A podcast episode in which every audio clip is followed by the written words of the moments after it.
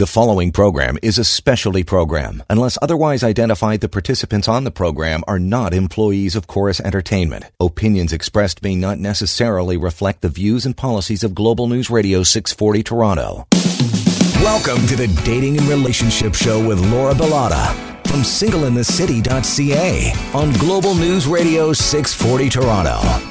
Hello and welcome back to the Dating and Relationship Show. I'm your host, Laura Bilotta. And tonight we're going to be talking about the joys and trials of having a baby. We're going to chat about the physical and emotional challenges new moms face after giving birth, including postpartum depression and how to overcome it. We're going to talk about how to becoming new parents can affect your relationship with your partner, the challenges surrounding sex after having a baby, when it's safe to exercise after giving birth, and so much more. And joining me tonight, uh, is Joan Kelley Walker. You know her from the Real Housewives of Toronto, and she's on the show very, very often. And Joan, you also have something else on the horizon. Tell us a little bit more about that. Yeah, it's very exciting. It's a, a new reality docu series called The Social Movement, mm-hmm. and uh, it's a production company out of Miami, and they bring together teams of CEOs and investors and entrepreneurs, and they give them challenges so that they give us four days, and they, um, you know, they throw extra a little some curveballs in there too, but it's uh, the purpose is to engineer a business solution to the world's most pressing social issues. And, and it's airing spring 2021 on Amazon Prime. That is so exciting. I'm so happy yeah. for you. Yeah, thank you. I'm very excited about it. The hard work finally pays off, right? Again. It does. Yeah, a little bit of luck there too, I think. Yeah. And tonight we're thrilled to welcome Nick, Nikki Bergen. She's a Pilates and pelvic health expert. She's a mom of two and the creator of the Belle Method and the Bump Method Inc. She is an expert trainer uh, with a passion for helping women feel confident and strong throughout pregnancy, postpartum, and beyond. Welcome, welcome, welcome. Thank you for having me. Excited to be here. And Nikki is breastfeeding right now. I had to tell everybody that. I love it. you know, this is just, I said, ladies, you know, you might hear some noises. That's just real mom life right here coming at you. Yeah. All right. Reality now, working from home. Now, ladies, I'm going to be asking most of the questions tonight, and you ladies are going to be answering uh, most of them because I really, this is not my area of expertise. I've never had children. Heck, I've never even seen a child being born. Well, maybe on TV, but that's about it. okay? Yeah. So here we go. Um, so, Nikki, what are the most common challenges uh, women may face after having a baby, like both physically and emotionally? That's a big question. How much time do you have? have like, I don't know, 50 minutes. You know what? It it really does depend on on so many factors. Depending on you know if you have a C-section that requires different type of healing. Depends on on how smooth your birth went you know, if you have any concerns about, you know, pelvic organ prolapse or the damage to your pelvic floor can really vary tremendously. So, I mean, I, I like to say that we need to really show ourselves some grace and try not to get too hung up on quote unquote bouncing back because a lot of women, you know, they don't realize that your body just did something pretty huge. You know, you just grew a human and then you got, you know, you pushed out that human or you had that human surgically removed from your body. So either way, it's a big deal. And so there's a lot of things that can happen physically, in hormonally as well. And then of course you have the baby, your body is healing, and now your job is to feed this child. And so, you know, it, it, your job is not over. So you know, it, we tend to think, oh, once the baby's here, no, it, it, in a way, your life gets even harder. I've mm-hmm. never understood. You know, when you see uh, the magazine covers and someone's just had a baby, and it's like two weeks later, and they've got mm-hmm. this flat belly what is that? Is that yeah? surgery? Come on, come on. Who's doing that? Putting skinny jeans on again at two weeks. I would say I it's a very small percent of the population, and okay, you we'll probably. Well, even a month. I don't know. I mean, I guess people recover differently, but it depends on how your birth went, all those curveballs that you don't expect after the birth, like mm-hmm. uh breastfeeding for me was like I got off on the wrong foot and all of a sudden that was like the whole focus like how do I do this? I'm already cracked and bleeding. How do I get a latch it was, you know, there's, there's extra challenges and things. Sometimes you don't know to expect that. Like I thought breastfeeding has to be the easiest, most normal thing ever, but you know what? It wasn't. So I think that's one of the biggest challenges. You really don't know what to expect. Hmm And what Yeah. is what is diastasis recti?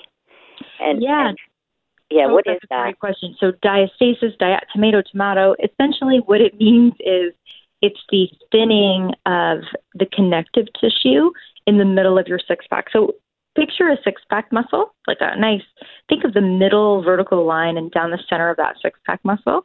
That's something called your linea alba. And when you're pregnant, that piece of connective tissue has to thin and widen and essentially stretch to accommodate the growing baby. So diastasis is like Latin, it just means separation of the rectus muscle, recti. So it's the separation, so to speak, of the middle of your six pack muscle. And it's a good functional thing because our bodies need to accommodate and make room for a baby. It can become problematic, however, if there's too much. So, for instance, women who have had twins or triplets are going to get a much wider, larger diastasis recti than someone who's just had a singleton baby. And women who are shorter torsoed tend to have more diastasis than longer torsoed women because they have to kind of go out farther versus there's less vertical room for the baby. So there's a lot of factors, genetics, also the exercises that you do during pregnancy can lead you to develop more or less diastasis. And it's an issue postpartum because it can actually impede the function of your core. So it's not just an aesthetic issue where you're left with like the mummy tummy, as people like to say, but it's also something that can, you know, cause back pain because your core can't function properly. hmm Well, we're going You to know, talk about nobody told me any of this. That's the Mm. first time I've heard of this word. So Really? yeah, oh man. Well, you conversation gotta. around that. And, We and need it a also, break. we need to take a break. Let yeah. Uh, remember that thought. We're going to talk about exercises that women can do to prepare them for birth and after birth when we come back on the Dating and Relationship Show. Stay with us.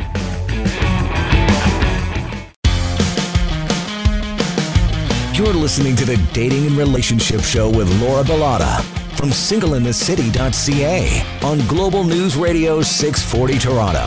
And we're back tonight on the Dating and Relationship Show. We're talking all about the joys and trials of having a baby uh, and everything to do with that. Joining me tonight is Joan Kelley Walker. You know her from the Real Housewives of Toronto.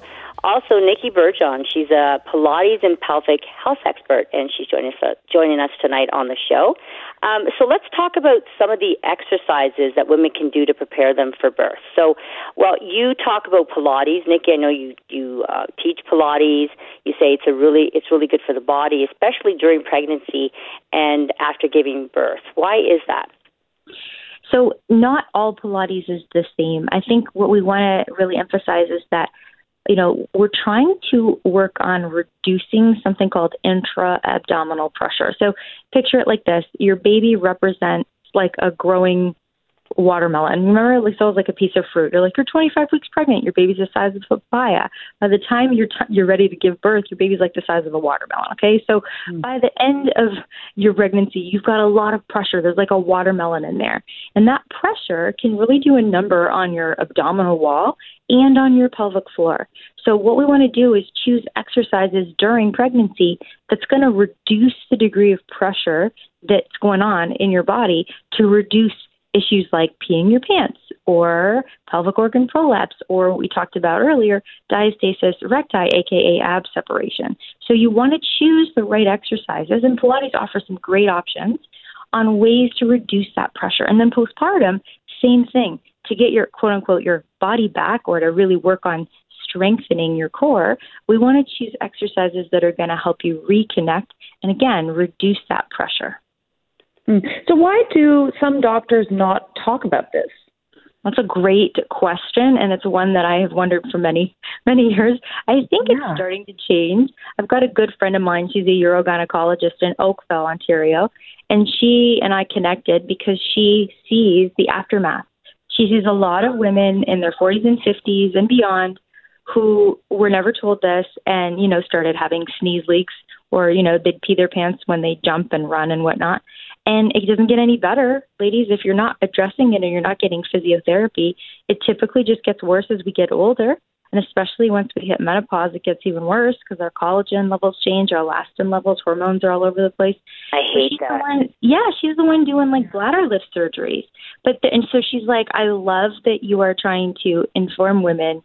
Everything from you know what they do during pregnancy can make a difference to how they advocate for themselves during birth, and you know trying to reduce. You don't want to really be pushing for three hours because that's not good for your inner pelvic organs you know, ways that you can have a better birth experience and a, a better postpartum recovery and not just jump back to your beach body boot camp garbage. Mm-hmm. and to, and to measuring your belly, like all that is yeah. important. But this should all be part of your your birth plan, like your pregnancy and your birth plan and your postnatal plan. But honestly, I, I, when I was giving birth, mind you, as you mentioned, things probably have changed and updated a lot. But really, nobody was talking about this. People were like, "Oh, you're still exercising?" Because I was a runner and I was running for the first part of my first pregnancy, and it was so taboo that I actually stopped. So, oh, really? You know, but no one offered an alternative. Like, here's, you know, here's some other exercises. Here's how to strengthen your pelvic floor. Here's, you know, any anything. Like, really, I, that's why I think this is so. It, it's such a timely, important conversation. Thanks for doing the work that you do. Oh, thank you. Yeah, it's it's sad. I wish you know. I always say if I only had like a dollar for every time someone says, "Well, why didn't someone tell me?" or "I wish I had known," mm-hmm. I'd be very rich. um, Nikki, are there certain exercises that women can do to better prepare them for birth, like to make birth easier on their body? A hundred percent, and that's actually what I teach. Not to plug my programs, but it's exactly what I teach. Of course, plug your programs. It's okay. Here for. Yeah, I mean, exercises. We do something called Hug the Baby, and you know, I have a lot of it on you know my website and Instagram feed, and it can freak people out to be honest. Because I'll give you an example: you're like on your hands and knees, and you take an inhale, and you know you look seven months pregnant, and then on your exhale, you're wrapping your core, and all of a sudden it looks like the baby's being hugged up inside and you don't look seven months pregnant. Now you look four months pregnant. And people are mm-hmm. like, oh my God, where'd the baby go? Like stuff like that, where you're really strengthening your core. That's how you do core work and ab work in pregnancy. And that's how you reduce that pressure that I was talking about. And those muscles also are necessary for when you're pushing. Hmm. That's probably a good exercise postnatal. Totally. It is. Yeah. I'm going to try that. and what, uh, when is it safe really to start exercising after having a baby? I mean, is there a set period of time that you should wait? It depends on what you are doing for exercise. So, for example, if you wanted to get back to running, the research out of the UK that just came out last year, it really says between three to six months you should wait before going back to something high impact like running. But we, and what I teach is, is that there are things that you can literally do the same week you deliver in terms of working on your breathing mechanics and mobilizing your rib cage and gentle stretches, gentle activations of your pelvic floor. These are things that you can and ideally should do in the very early days and weeks postpartum that will, in the long run, help you get back to the more intense exercises that you like. And how about like when you first realize that you're pregnant? I mean, exercise is safe, um, but up to like when your third trimester, like can you exercise up to the day that you give birth? Like what what's yeah, if you're feeling up to it, that? you can absolutely. We've had women do our classes and then go into labor right after. But I think the key is to be somewhat fit, right? You don't want to start exercising when you're eight months pregnant. I wouldn't recommend it. No. okay. Yeah. I didn't think so. or vice versa. Some people are, are, you know, avid exercisers, and then as soon as they get pregnant, then they stop. You don't want to do that. No. no, no. And I mean, it depends too. Like if you're if you're really quite nauseous, then you're not going to have the energy to exercise. So there's variables as well, right? And and, and Joan, I could, you were probably fit from day one and you continued and you probably gained what 10 pounds when you were pregnant i well the first time yeah like you know i didn't I I didn't want to just suddenly start eating pancakes for breakfast every day because I don't do that. So I just tried to stick to, you know, what is what is safe, you know, whatever guidelines that they gave me, and I didn't have a ton of weight to lose afterwards. But you know, my first birth was uh, difficult. It was a big baby. It was kind of stuck, and you know, I ended up. I didn't want an epidural, but I ended up having one, and I found just all of those chemicals and everything in your body. That was really hard because it makes you swell up and you retain a lot of fluid, and I just felt off. But then the second time I gave birth, I didn't have time even for an epidural, and it was just so much easier.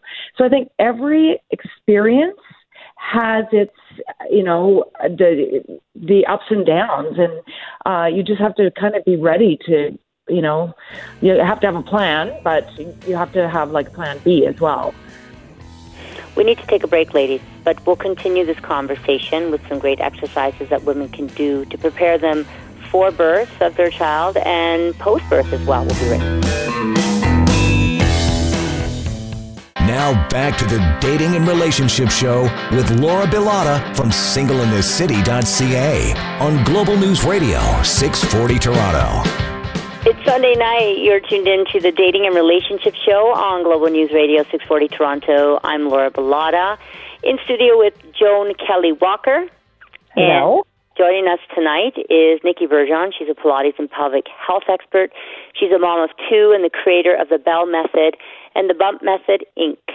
And tonight we're talking everything to do with um, having a baby and the, the physical and emotional challenges that new moms face after giving birth, and so much more. So let's continue our conversation. We were talking about some great exercises that we can do to prepare for birth and post birth.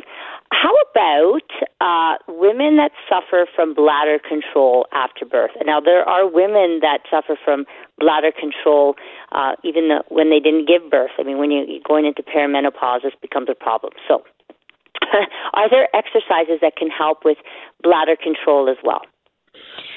Absolutely. Um, you know, there are a lot of exercises that, you know, and I want to just say it's not just about doing your Kegels. So, you know, you can actually have incontinence um, because of your pelvic floor being too weak, but you can also have it if your pelvic floor is too tight. And that surprises a lot of people. And a lot of people go, well, "Are you kidding me? Like I've just been doing Kegels. I sneeze, and I thought, and they can actually be making the problem worse. So I oh, always say, before. That's yeah. so I actually tell women if you're having this pro- this issue, first of all, don't be ashamed. It's so very common, um, but you don't have to live with it. So go and see a pelvic floor physiotherapist. There are so many great ones in the Ontario area. There's even ways you can search for pelvic floor physio by city or by town. And these are these are really truly incredibly gifted physiotherapists who have additional training and they actually give you internal exams and can tell you if you're doing your Kegels right. Isn't it just hmm. a matter of clenching really hard? No, it's no. not.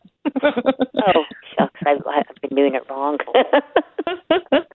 it's like any muscle, right? So, like if I you know, for example, I'll give you the bicep analogy. So, you know, when you do a bicep curl, Jim, you want to be able to straighten your arm all the way, and then you want to be able to curl and bend your elbow all the way and then re-straighten it. That's like a proper bicep curl. A yeah. lot of women are walking around with their elbow permanently kind of half bent. So that means your pelvic floor is kind of permanently a little bit tight because guess what? Stress causes us to involuntarily clench our pelvic floor muscles. So, like, I think a lot of us can, you know, we all have a lot of stress in our lives, especially these days with what's going on and global pandemics and whatnot. So we, we tend to hold stress in our pelvic floor. And if you have any type of emotional stress, it could be work stress, it could be a previous history of trauma, you can have residual tension in your pelvic floor. And then you think, I've got to do my Kegels, and then you're making something that's tight even tighter. That's like your elbow is bent and then you're just doing that bicep curl and you're not ever learning how to straighten your arm all the way or lengthen the muscle all the way. Mm, interesting. Mm-hmm. Guys, ready? Let's talk about uh, hormones now. So we know that women's hormones change during pregnancy. Mm-hmm. How might this impact a woman's physical and mental health? In a lot of ways, let me tell you. But you know, one thing that a lot of people don't really realize is that your libido can like go through the floor when you are postpartum for so many reasons. Your hormones, you know, when you're breastfeeding, prolactin is a, is one of the main hormones of breastfeeding. That can often suppress ovulation, and it's definitely going to reduce your libido for most women. Um, and so it's it's actually quite normal that you would not be interested in being intimate with your partner. That's for sure. And aren't don't some women use breastfeeding as a form of birth control? I mean, some women do. They, the, your obstetrician and your family doctor will tell you that it's certainly not tried and true. Um, yeah. Please, wait, please, please, please. What What do you mean by that? Because I've never heard that before. If you're breastfeeding, it it I, some women, I, I don't know, they claim that they don't get pregnant while they're breastfeeding. Well, you're um, not ovulating a lot of the time, so there's ovulation suppression. So, like a lot yeah. of women don't get their periods back until after they stop breastfeeding. Okay, so if you don't want to have another baby too quickly, then just keep breastfeeding. Now, not all women. Like, there's plenty of women who are still breastfeeding and they get back to a normal cycle pretty quickly. This is why you hear stories of women having, you know, getting pregnant three months after they've had a, a delivery, right? But for yeah. some women, it varies. So you can't just say, you know, don't get pregnant, just breastfeed. Like, that's certainly not enough. But for some women, for some women, it can act as a as a sort of natural form of birth control, but not all women. And what's a, what's a normal time frame to be breastfeeding?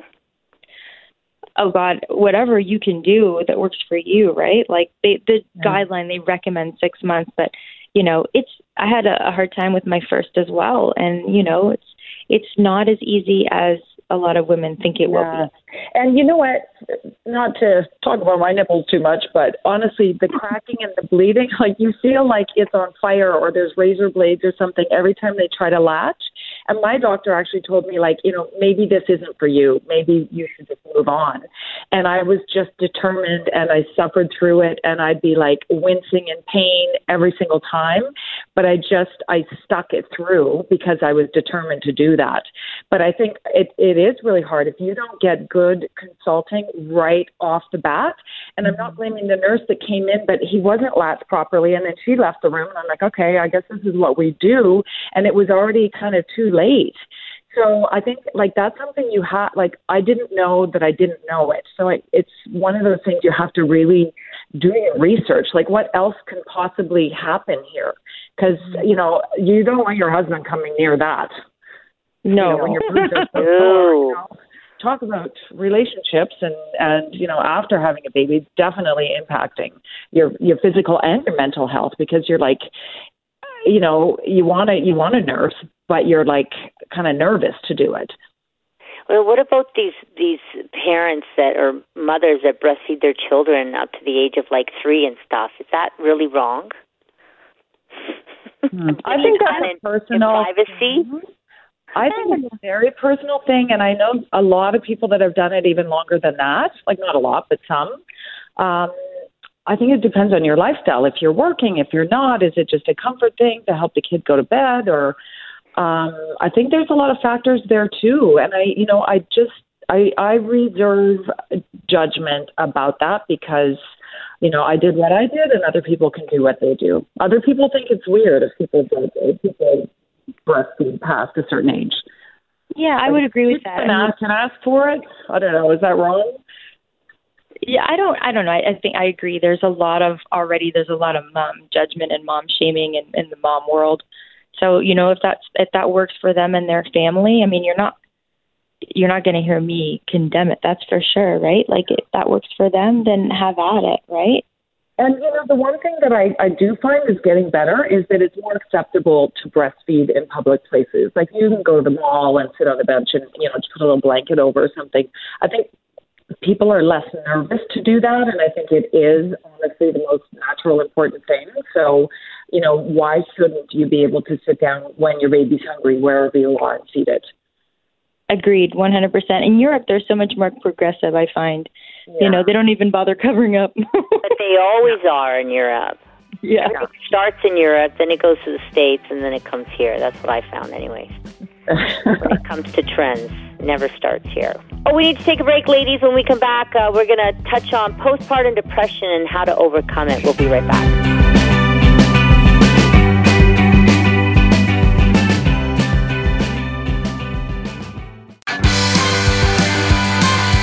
You're listening to the Dating and Relationship Show with Laura Bilotta from singleinthecity.ca on Global News Radio 640 Toronto.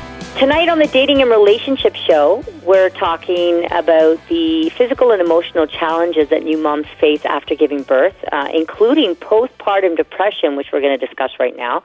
Joining me tonight is Joan Kelley Walker. Uh, you know her from the Real Housewives of Toronto. And Nikki Bergen. She's a Pilates and pelvic health expert. She's also a mom of two, and she's a creator of the Bow Method and the Bump Method Inc. She's also an expert trainer with a passion for helping women feel confident and strong throughout pregnancy, postpartum, and beyond. Okay, ladies, so mm-hmm. um, postpartum depression, they say, affects one in seven women and it can have an adverse effect on the well-being of both the mom and the child. But they say that one in five women keep quiet about their symptoms and therefore remain untreated. What exactly is postpartum depression, and and what does it look like? Nikki, we'll start with you. Sure. Um, I mean, it is something that, as you mentioned, is very common, and unfortunately, a lot of women feel shame, like it, somehow it's their fault. And it can be from so many things. And a lot of the risk factors might be previous, you know, history of mental health challenges or a lack of support at home. These are all things that can increase the probability that a woman would suffer from either postpartum depression or anxiety. Um, and, and it looks a lot like, you know, there's different grading scales. So, what I would recommend if anyone's listening to this would be to you know, first and foremost, don't have any shame or guilt about it. It's not your fault. And secondly, don't be afraid to ask for help. And I think it's important that women know that they're not alone and that this isn't anything to be afraid, ashamed of, or, or afraid of. They can ask for help. They can go to their family doctor, get a referral, um, and and get a counselor, get someone to help them through it. But how would you know whether you're suffering from postpartum depression? You just feel there down. Are, you're not yeah, I mean, the baby. Are, like, what are some signs?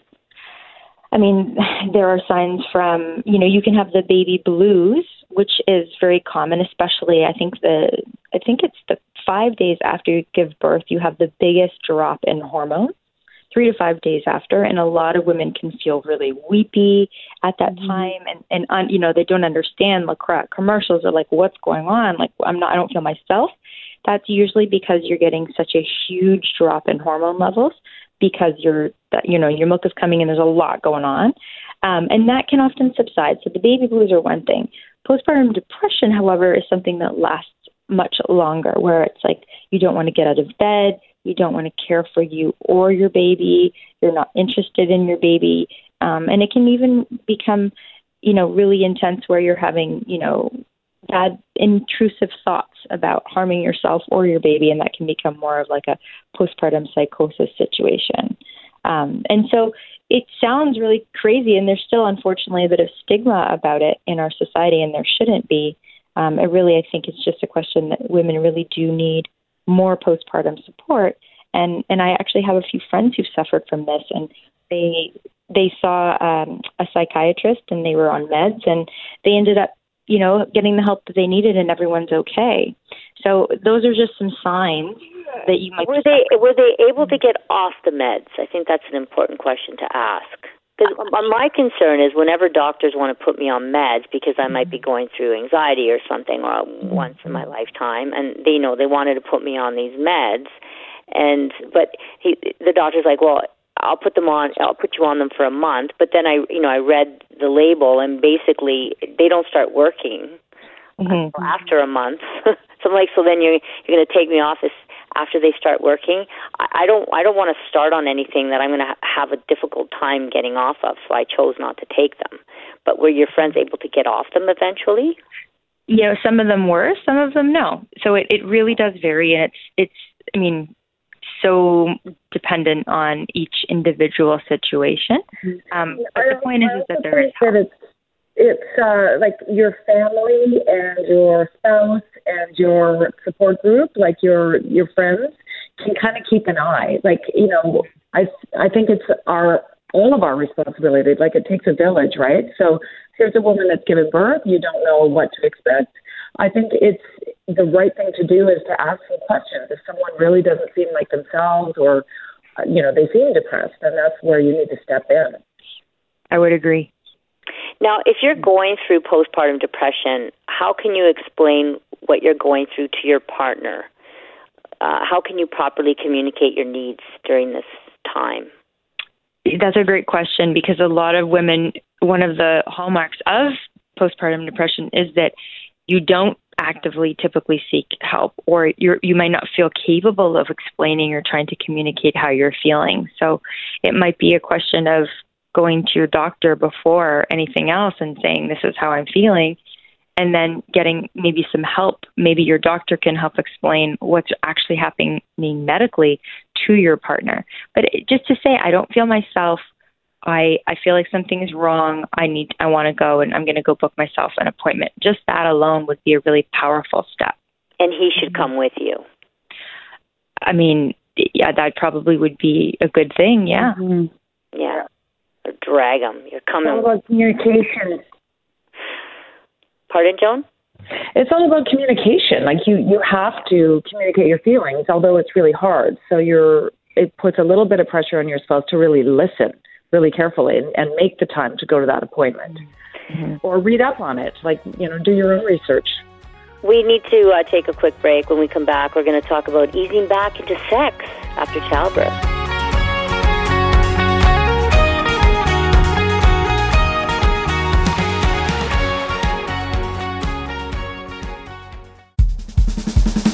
Now back to the Dating and Relationship Show with Laura Bilotta from singleinthecity.ca on Global News Radio 640 Toronto. Hey guys, you're listening to Global News Radio 640 Toronto, and this is the Dating and Relationship Show. I'm your host, Laura Bilotta from singleinthecity.ca. And joining me tonight is the lovely Joan Kelley Walker. Thank you. From the Real Housewives of Toronto. And Nikki Bergen, she is a Pilates and pelvic health expert. She's the creator of the Belle Method and the Belle Method Incorporated. And she is in studio with us tonight because we are talking all about um, the physical and emotional challenges that new moms face after giving birth. I now want to talk about, well, hey, wait, we have one more question when it comes to postpartum depression that I had that I didn't get to ask before the break. Is it really normal uh, for some women to feel some sort of resentment towards their husband in the early stages after giving birth? I love that you're asking me this because for people who don't know, I just had my second baby 10 weeks ago.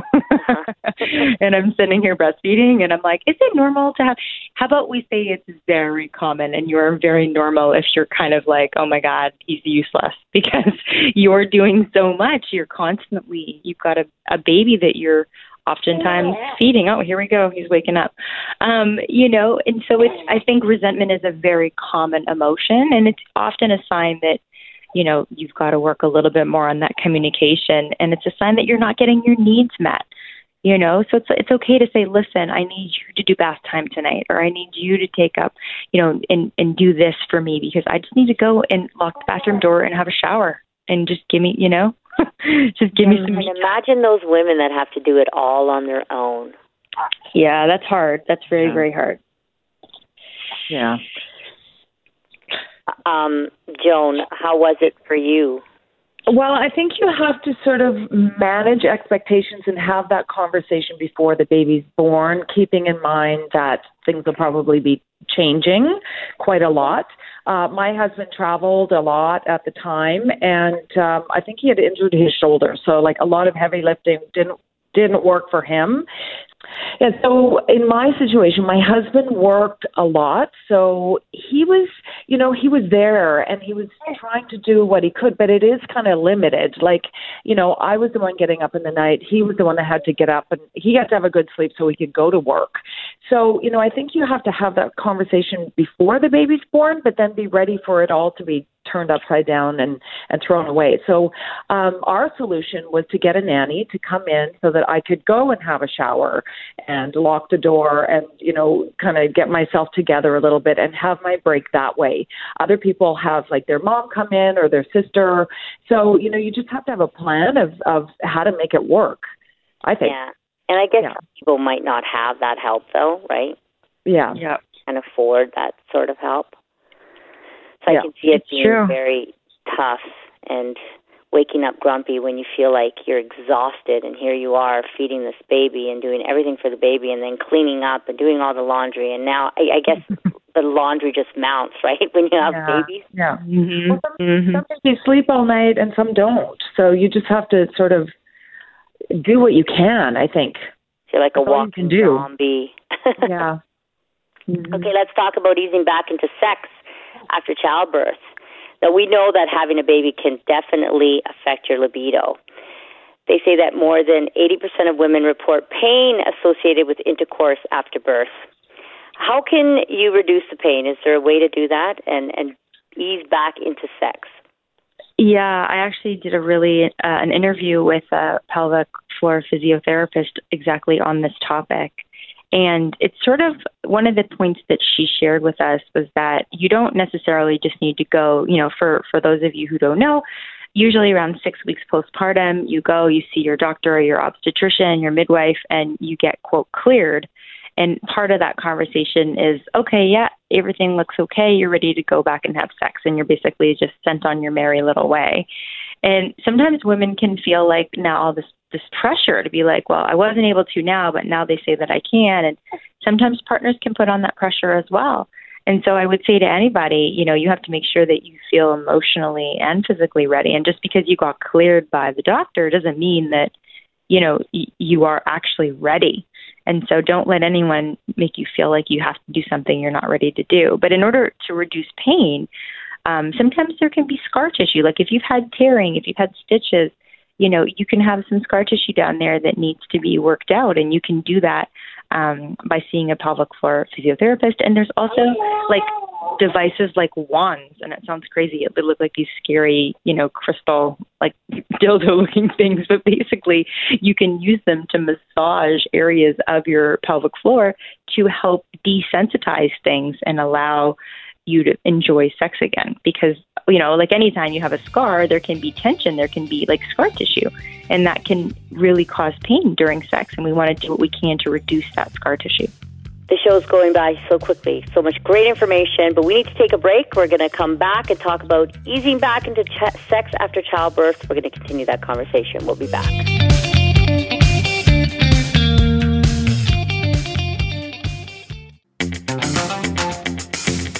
You're listening to the Dating and Relationship Show with Laura Bilotta from singleinthecity.ca on Global News Radio 640 Toronto. Welcome back to the Dating and Relationship Show. We are talking or continuing our conversation on easing back into sex after childbirth with Nikki Bergeron. She's a Pilates and pelvic health expert, as well as Joe Kelley Walker is in studio. So, what would you, uh, or what advice would you give to women who are experiencing anxiety surrounding sex after having a baby? Mm, that's a big one. Um, I think it's more common than we think. Um, so definitely communicating with your partner, and and you know, hopefully they're understanding and they're not putting any pressure on you. Um, and it might even be necessary to talk to a counselor, especially if you had any history of trauma with your birth. Um, if you're still processing how everything happened, a lot of women who've had you know emergency interventions can feel a little ambivalent about about sex and they might feel like a bit like their body betrayed them and that can play into how you feel about yourself and, and certainly your libido as well so basically communicate with your partner and seek help if, if necessary mm-hmm. Yeah, and this is another one of those situations where you really don't know what to expect. Like you always think like, "Oh yeah, I'll be fine. I I can leave the baby and we'll go on a romantic weekend or whatever." But but you know, once you've had the baby, you're like so consumed. At least I was. I was like, I don't want to go anywhere. I don't want to get out of my pajamas. I just want to focus and just care for this little being. And this is where your partner has to just be so understanding and so supportive. And you know, communication is everything. And the more you can just talk about your feelings, the better. And you know, you do get through it, and you see what other, you know, like if if you have other friends or just conversation with other women, I think really helps a lot too. Mm-hmm. oh totally you need your girlfriends Yes. And some of the anxiety too surrounding sex might come from not liking the way you look right after you give birth. So, what mm-hmm. advice would you give to women who might be struggling to make peace with the way that their body looks after giving birth? I like the analogy of a marathon runner. You know, we tend to think of of birth as not the athletic event that it was, but make no mistake, it's like you've just ran a massive 10 month marathon. You grew a baby, and let's face it, pregnancy is like 10 months. you know, 40 weeks is not 9 months. So it's longer than we think. So it's a long you know, big event that you just did, and you need to show yourself some grace as you heal and as you recover. So, you know, an Olympic athlete after they do a big event doesn't get down on themselves because all of a sudden they're feeling really tired after that event. They're like, no, I just did this huge thing. I'm going to let myself heal and recover.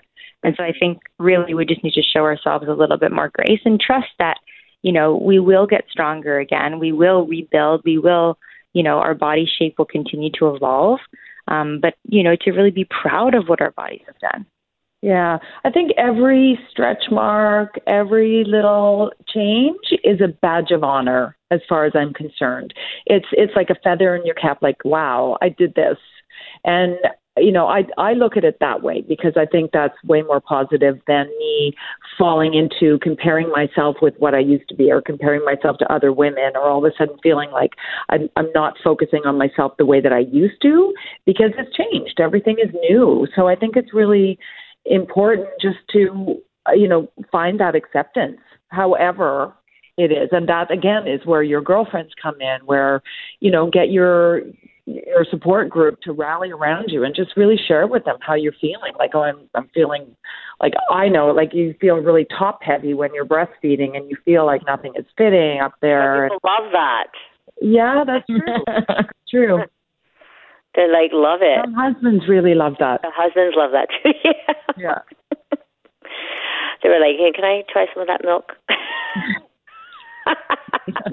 okay, quickly because we don't have much time. What conversations should a couple have before the birth of their baby? Are there things that they should discuss or learn about beforehand together?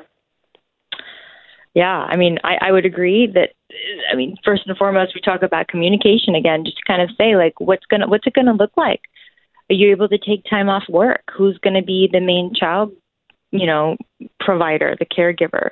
How are we doing with our finances? Like these are all important things to what are what are your values on what's important to you? These are kind of like before you get married. It's similar. Like you're you're having this is like a next the next step in your relationship. So having a conversation about all of those things, I think, is a really important thing.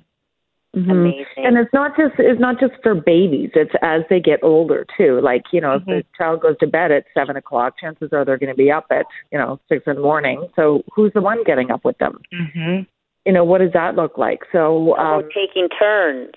Yeah. Yep. Yeah. Equality. That what we're always. aiming for. We're always aiming for equality. well, that's it for our show today, ladies. Thank you so much, Nikki, for joining us. Thank you, Joan. Nikki, where can people find you? They can find me at thebellemethod.com, spelled B E L L E, um, on the website or on Instagram at the Belle Method. And Joan? I'm at joankelleywalker.com or on Instagram, it's Joan Kelley Walker Official. And I'm official Laura Bilotta on Instagram. You can also follow the Dating and Relationship Show on Instagram or at Single in the City Dating. Thank you, everybody, for tuning in each and every week. Love you all. Thank you. Ciao for now.